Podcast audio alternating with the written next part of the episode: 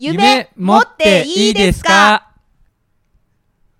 探そう君だけのために咲いた花。決して色あせること。本日も始まりました。パーソナリティのゆかです。チャーリーです。今日も聞いてくださってありがとうございます、えー夢持っていいですかは人生に足埋めしている人がことでちょっとした勇気が湧く番組です、はい本日もよろしくお願いしよろしくますお願いします。今回のゲストはせいちゃんこと吉田誠二さんです。はい。はい。せいちゃんは日用品代理店営業とコールセンターを掛け持ちして夢を叶えようとしてるんですけど実はいろんな苦労があって気づきがあってうん。今に至るっていう。なるほど方ねですね。えせいちゃんは今年始まったドリサラの有料会員っていうものがあるんですよ。うん。その有料会員に初めてなってくれた方ですね。素晴らしい。せいちゃんありがとう。しかも毎回毎回夢発見会に出てくれています。ああそうですね。夢発見会って何回も出るとどんどん違う自分が見えてきますからね。そうなんですよね。うんはい。せいちゃんはそれをよく分かっていつも言ってくれますよね。確かにその通り。はい。じゃあ。それではせいちゃんのお話を聞きに行ってみましょうか。はいそれでは勇気をもらいに行きましょどうぞ。はい。それではよろしくお願いします。よろしくお願いします。今日のゲストはせいちゃんです。うせいちゃん、はい。誰でしょうせいちゃんって？せいちゃんはねよくうん。夢発見会に来てくれてる方なんですけど、おー。自己紹介お願いします。えー、せいちゃんです。はい。はい。あのドリサラの夢発見会によく参加してます。うん。はい。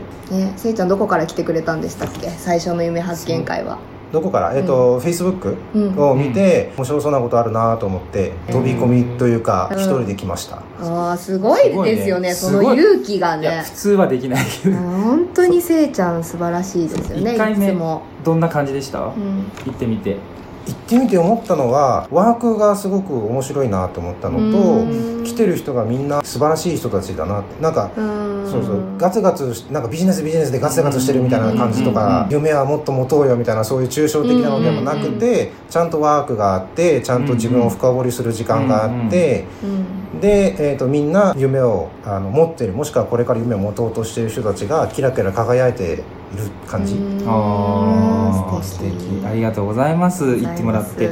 さあそのせいちゃんですがえ今どんなことしてるんですか？今は、まあ、コールセンターであの働いてきながらその傍らで日用品の代理店営業のようなことをしてます、うへんえ2つのことを同時にやってるって感じなんですね。そうですね。えそんななんでそんな2つのことを同時にやろうって思った、うん。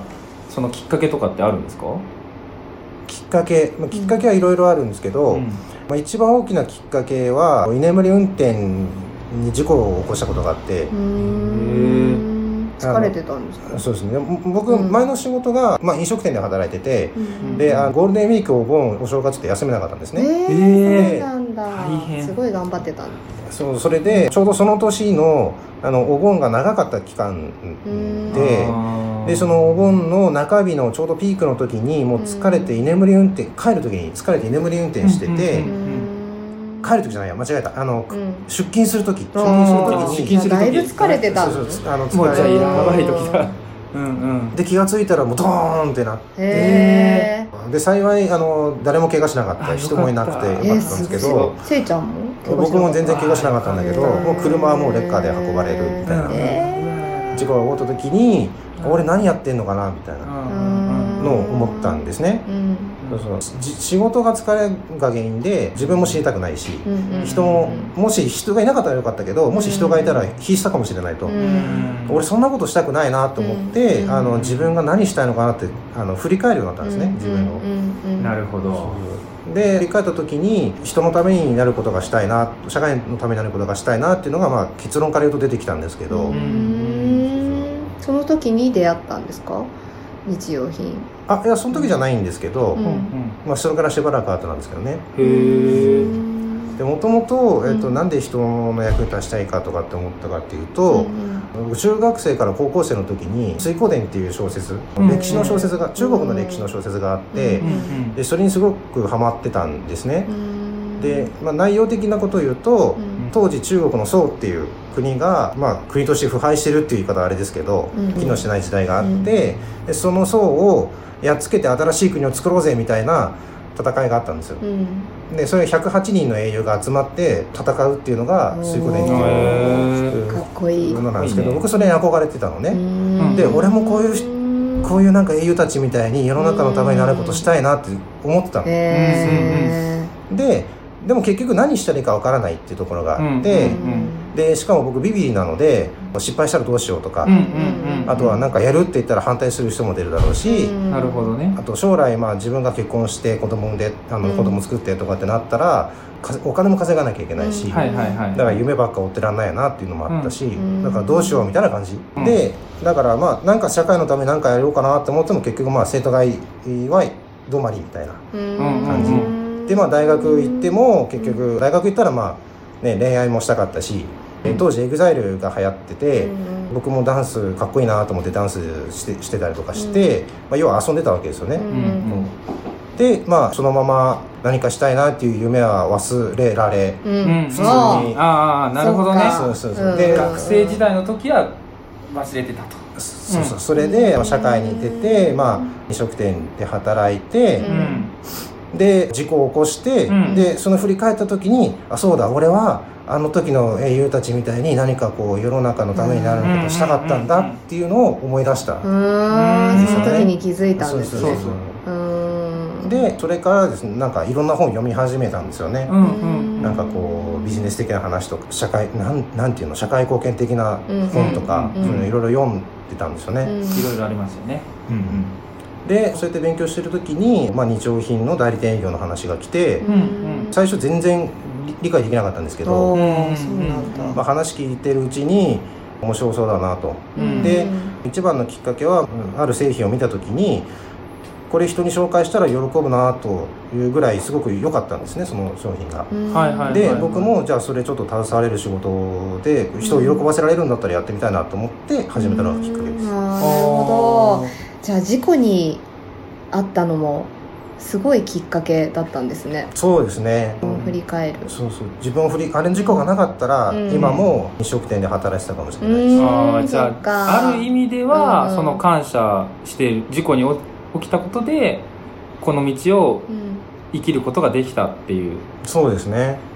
じゃあめっちゃ感謝ですね事故。めそうそうそう。めっちゃ感謝。しかも生きてるっていうのね。そこで怪我をしないっていうのがすだって運ばれたんでしょ？車運ばれたけど自分は無傷だったんです。そうそうそう。それすごいですようね、ん。振り返れってことかもね。確かに。ね。うん。あかな。生かしてやるっていう。そうそう、ん道は道があなたに向いてるよみたいなメッセージかもしれないね、じゃあ今夢っていうのは、うんその代理店ビジネスで成功することだったりするんですか？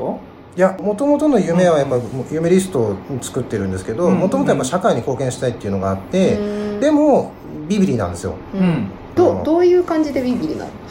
どういう感じ？怒られるのすごく怖くて、ああ怒られるの怒られたり反対されるのがすごく怖くて、うん。あー出ていくの前に出ていくのがそれも怖いしその社会貢献活動とかししたくてもうん。それでなんかうまくいくかどうかもわからないし、うん。で、まあ、結婚もしたいし、うん。子供も欲しいし、うんっていうとこになった時にやっぱお金の問題とかも出てくるじゃないですか、うんうんうんだからそういうのいろいろ考えた時になんだろう不安の方が勝っちゃうじゃないけど、うんうんうん。わかる。なるほどね。やる時ってね不安だよねいろいろ。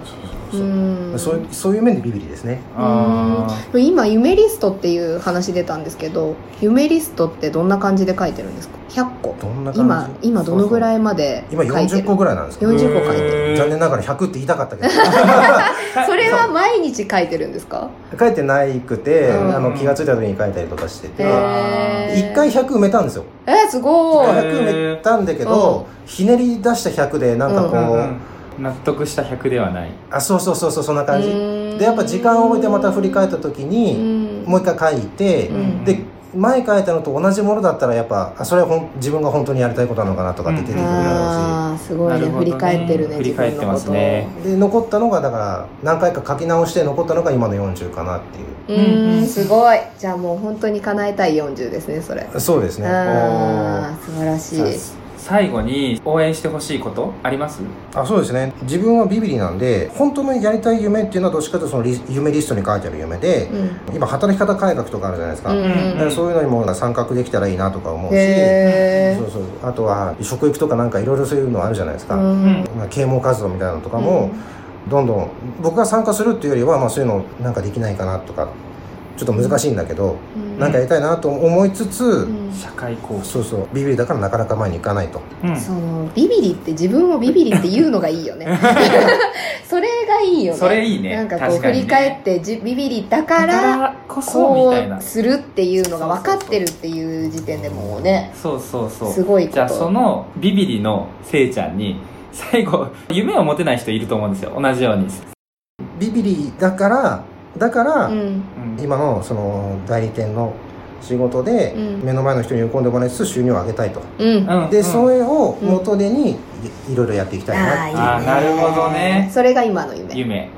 あそうですそうです、そうですうん。なるほどね、素晴らしい、じゃあそのビビリのせいちゃんが、うん。え同じくラジオ聞いてる人ビビリの人いると思うのでその、はいそういう人たちに向けて何かメッセージあれば送ってほしいなって思うんですけど自分と向き合う時間を作ってほしいなって思ってて。向き合う時間、うんそう。でえっ、と僕は事故をきっかけにあの自分が何したかったのかなっていうのを、うん。まあ、学生うん。学生時代振り返ってうん。たし、うん。あの夢リストも一回書いたけどもう一回書き直ししたりもう何回も書き直したりして、うん。本当に自分がやりたいのなんだろうなっていうのを向き合ったし、うん。夢の大小は関係ないとは思うんですけどとにかく自分と向き合ってその小さい夢でも大きい夢でも自分の中に落とし込んでほしいなっていうところはうんうん。あります、なるほどね。自分の中にあるってことですねそうそうそう夢は。そう。そううん。そうで僕がドリサラに行くようになったきっかけ、まあ、きっかけはフェイスブックなんですけど、うん。えー、とそれからも継続的に出てるきっかけは、うん。その自分と向き合う時間を作ってくれるああー。なるほど。ワークをそうそう。嬉しいね。でワークを通してなんか自分だ自分対自分では見えないことを、うんあの他の人が教えてくれたりするから、うんそういうのもドリサラって素晴らしいドリサラの夢発見会って素晴らしいなって思っていつも参加してます、ありがとうございます。ありがとうございます。じゃあせいちゃん今後とも。よろしくお願いします。よろしくお願いしよます。ありがとうございました。ありがとうございました。いやせいちゃんのお話いいいやねよかったね、うん。本当にあれは。なんか逆にあの交通事故にあってなんだか人生が変わったということで、不ね幸をね逆にマイナスに捉えないでプラスに捉えるっていうのはすごいなって思った。だってレッカーで運ばれたんだよ車。普通はね、もう落ちちゃうよね。うん、本当に。でも、せいちゃんが一番いいなって思ったのは、うんうん。自分をやっぱり見つめ直して、夢の、夢リストの100、まあ、あー100いってないって言ってたけど、ね。うんうんうん。でもちゃんとその夢リストを書いて、その次にまた書き直してるっていうのがね、それはねでかいと思う。もうたくさん見つめ直して、どんどん次に進んでるせいちゃん素敵ですね。そうそう。しかも夢発見会にね出てきて、うん。どんどんどんどん違う自分も発見してね、うん。さらに夢にね自分の夢につながってるからねそれでねちゃんね、素晴らしかった。これからもよろしくお願いします。じゃあ、このラジオは、このラジオはドリームサラリーマンミーティング略してドリサラっていう団体が運営しています。はい。ドリサラとは、ドリサラが夢を追いかけている人たちの会員制コミュニティで、うん。日本のサラリーマンを元気にするために、夢を見つけるセミナーと、うん